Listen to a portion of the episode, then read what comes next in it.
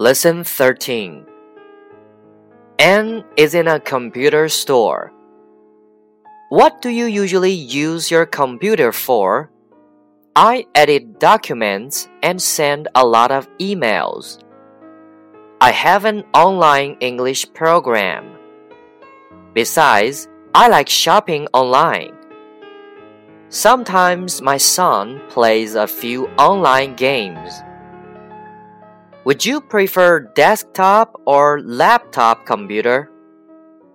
I think this one is your first choice. Windows 10 operation system, Intel Core i3 processor, 500 GB hard drive, 4 GB memory, 1 GB video card, DVD burner, 2 USB ports.